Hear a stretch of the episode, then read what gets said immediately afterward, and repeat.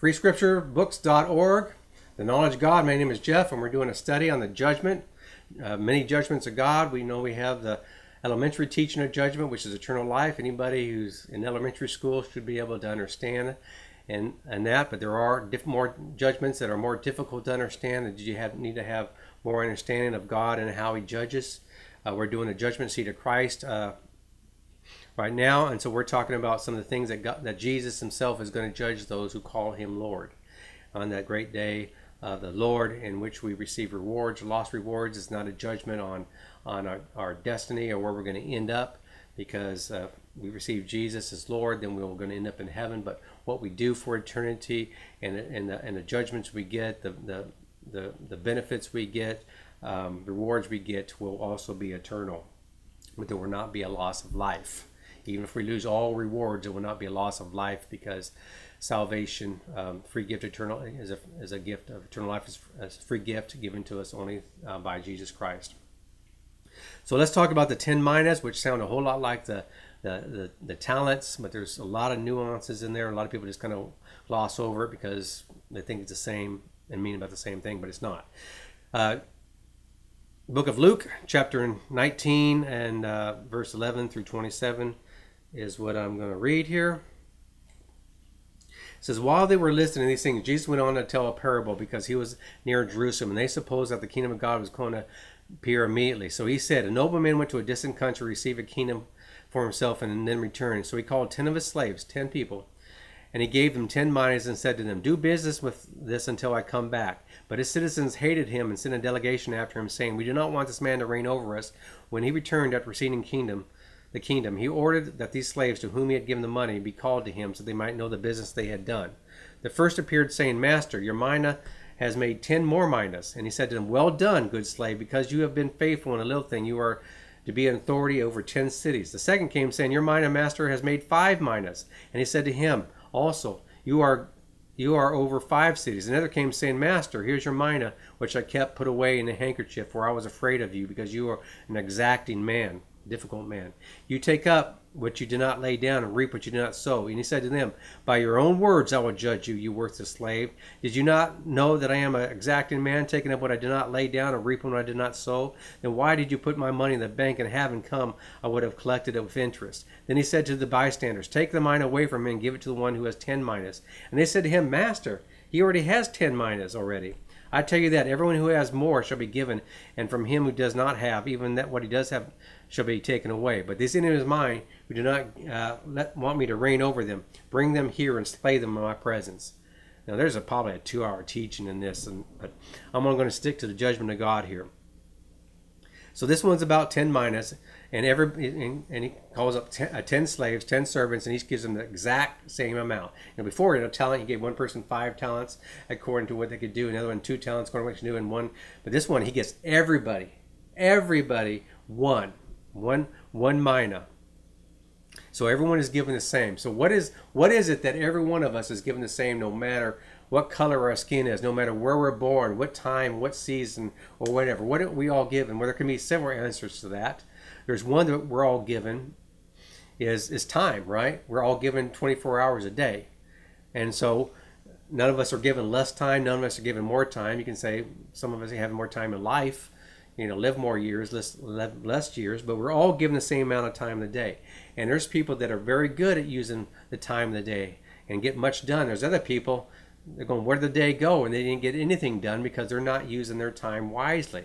And so could minas be time? Well, I think it could be. I could certainly teach it this way, and I think God's definitely okay with it, because we are given the same amount. One person can do a whole lot, with time. And this isn't about our abilities, but this is about doing what we can with the one mina that God has given us. So if God has given us all time, don't you think all of us can be better with the time, the time that God has given us? Another this mina could be is also faith. The scripture says to those who are born again, we're all given a measure, or the measure of faith. A and that's not in the Greek, so it's the measure of faith. I like one minister says, it's like muscles. We're all born with muscles. So if you want bigger muscles like the guy down the street, then you need to work out those muscles. But we've all been given muscles. We've been all given the seed of faith. So what you do with that seed of faith is up to you. And so this could be faith. It's, And not all men are, not all men have faith, Paul says, which means those who are not born again, who are not trusting in Jesus, don't have faith. But those who are born again, who do put their faith in Jesus, we have been given a measure or the measure. But we've all been given the same measure of faith, and it just depends what we do it. We've all been given a mustard seed. We've all been given the Spirit of God. We've all been given that. So what we do with that one thing, is how bountiful we're going to be. If we're going to turn that one thing into 10 things, turn that one thing into 5 things, or that one thing we just can completely squander and not do anything with. So it definitely can be time. It definitely can be the measure of faith. We're born naked in this world, and we're going to die that way. And so whatever we accomplish is going to be done. Every man is given once to die, then face judgment. And this particular judgment is not eternal judgment. This judgment is based on what rewards we're going to get from Jesus, our CEO, our president, our brother, and God, our Lord and Savior. But this is the talents. You got more resources. The talent says you enjoy the Lord, and you get more resources. And this one is you're blessed of the Lord, but you get authority over cities. So this is also, we're born naked and without friends. I guess that's what I was meant to say on here. So we're all born and we don't have any friends. And so even then, how do we touch people? Mine is they're given authority over cities. So we're talking about mayors, we're talking about governors, we're talking about senate, we're talking about representatives. Or Jesus is coming and set up his government, and so it's going to be some version of of this. He's going to have people over certain cities. So a mayor over one city, or if you're a senator, I don't know how it's going to work out. But anyway, these minus seem to be how well we use our time, how well we use our faith, and how well we treat people. Because if we treat people like we treat resources, or like with the talents, we're going to hurt people. You got to treat resources. We need to be very diligent and faithful resources, but people we even got to be more careful at, because they're made in the image of God. They have emotions. You can't take a loss of a person like you can take a loss of a resource. And so, and people generally are more towards people, and other people are more towards resources. I'm a person more towards resources. I'm great at being faithful towards resources, while somebody else, I don't want to look at the resources. I don't want to count the resources. I'm more interested in people. So we do have a tendency to be towards one or the other. But no matter whatever we are, both of these parables matter to us, and we're going to be judged on both of them. How we deal with our resources, but also how we do with our faith, how we do with our time, and how we do with the people that are around us. And if we use our time wisely to bless and people, to love our neighbor as ourselves, to love our enemy, if we use our faith wisely to make it through persecutions, to overlook offenses, to overlook curses and judgment that people make on us, and we really reach out to people, and we really minister to a lot of people, then we're going to be quite ready to be a mayor. I mean, right now there's a whole lot of people that are not qualified to be mayor or senator or president or a prime minister or whatever that is, because they just don't treat people well. But in the kingdom of God, you're not going to be over a city. You're not going to have authority over people if you haven't really valued people like Jesus values people. So this particular ward, going from 1 to 10, is quite miraculous, because this person really had to use their time wisely. They had to use their faith wisely, and they had to reach out to people wisely. All three of those things, all of us are born the same. None of us are born with friends, unless you want to call your mother and your father a friend, I guess. But all of us are given the same measure of faith. We're also given the same amount of time, which is 24 hours. And what we do with those things really depends on how much and how well that God is going to bless us. But we definitely don't want to be that person who doesn't use our time wisely, who doesn't ever use their faith. We have this mustard seed, and we put it on a shelf somewhere, put it on a glass so it's preserved somewhere, but we never sow it in the ground so it can multiply and bear a huge tree where we can have the resources and take care of many people. Because in the end, it's about people and it's not about resources. How well we use our resources to see how many people that we can really reach and to minister to, both naturally and spiritually, with encouragement, but also with natural foods and products. So this particular talents are minus that he is going to reward us. And of course, then there's the seven servants that ran after and says, we don't want you to be king.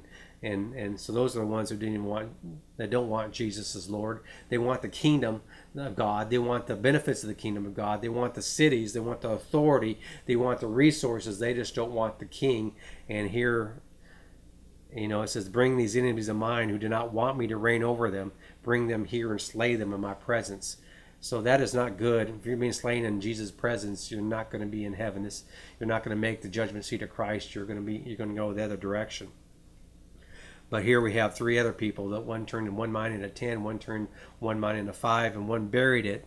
And the one who buried it really got rebuked.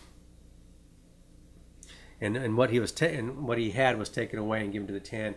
And there's a big controversy. Why should he give 10? He has more. What's the same controversy we're having now, no matter what government? How can the rich keep getting richer and the poor keep getting poorer?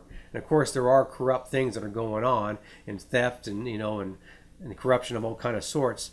But there's also the thing is that somebody who knows how to use their time wisely, who knows how to treat people wisely, who knows how to use money wisely, they are going to have more because they can be accounted for, because they are qualified to be able to handle more. And Jesus will give somebody who's better, you know, at doing something, you know, what somebody else is not doing. So you can lose what you're not using. God will take something from you and give it to somebody else. In fact, Scripture talks about not losing our crowns.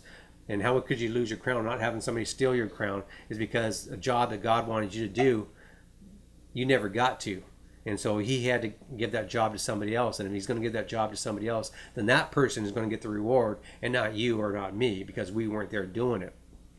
So you want to make sure you use your money. You want to make sure you use your time. You want to make sure you use your faith. You want to make sure you are somebody who's a good, you know, good steward of whatever God has given you. And in this particular talent, God has given all of us the same. None of us come out of the womb with more than what somebody else has, according to this parable. So God is going to judge us based on what Jesus is going to judge us based on how we've used our time and how we used our faith. You know, and other things. FreeScriptureBooks.org, the knowledge of God. Be blessed.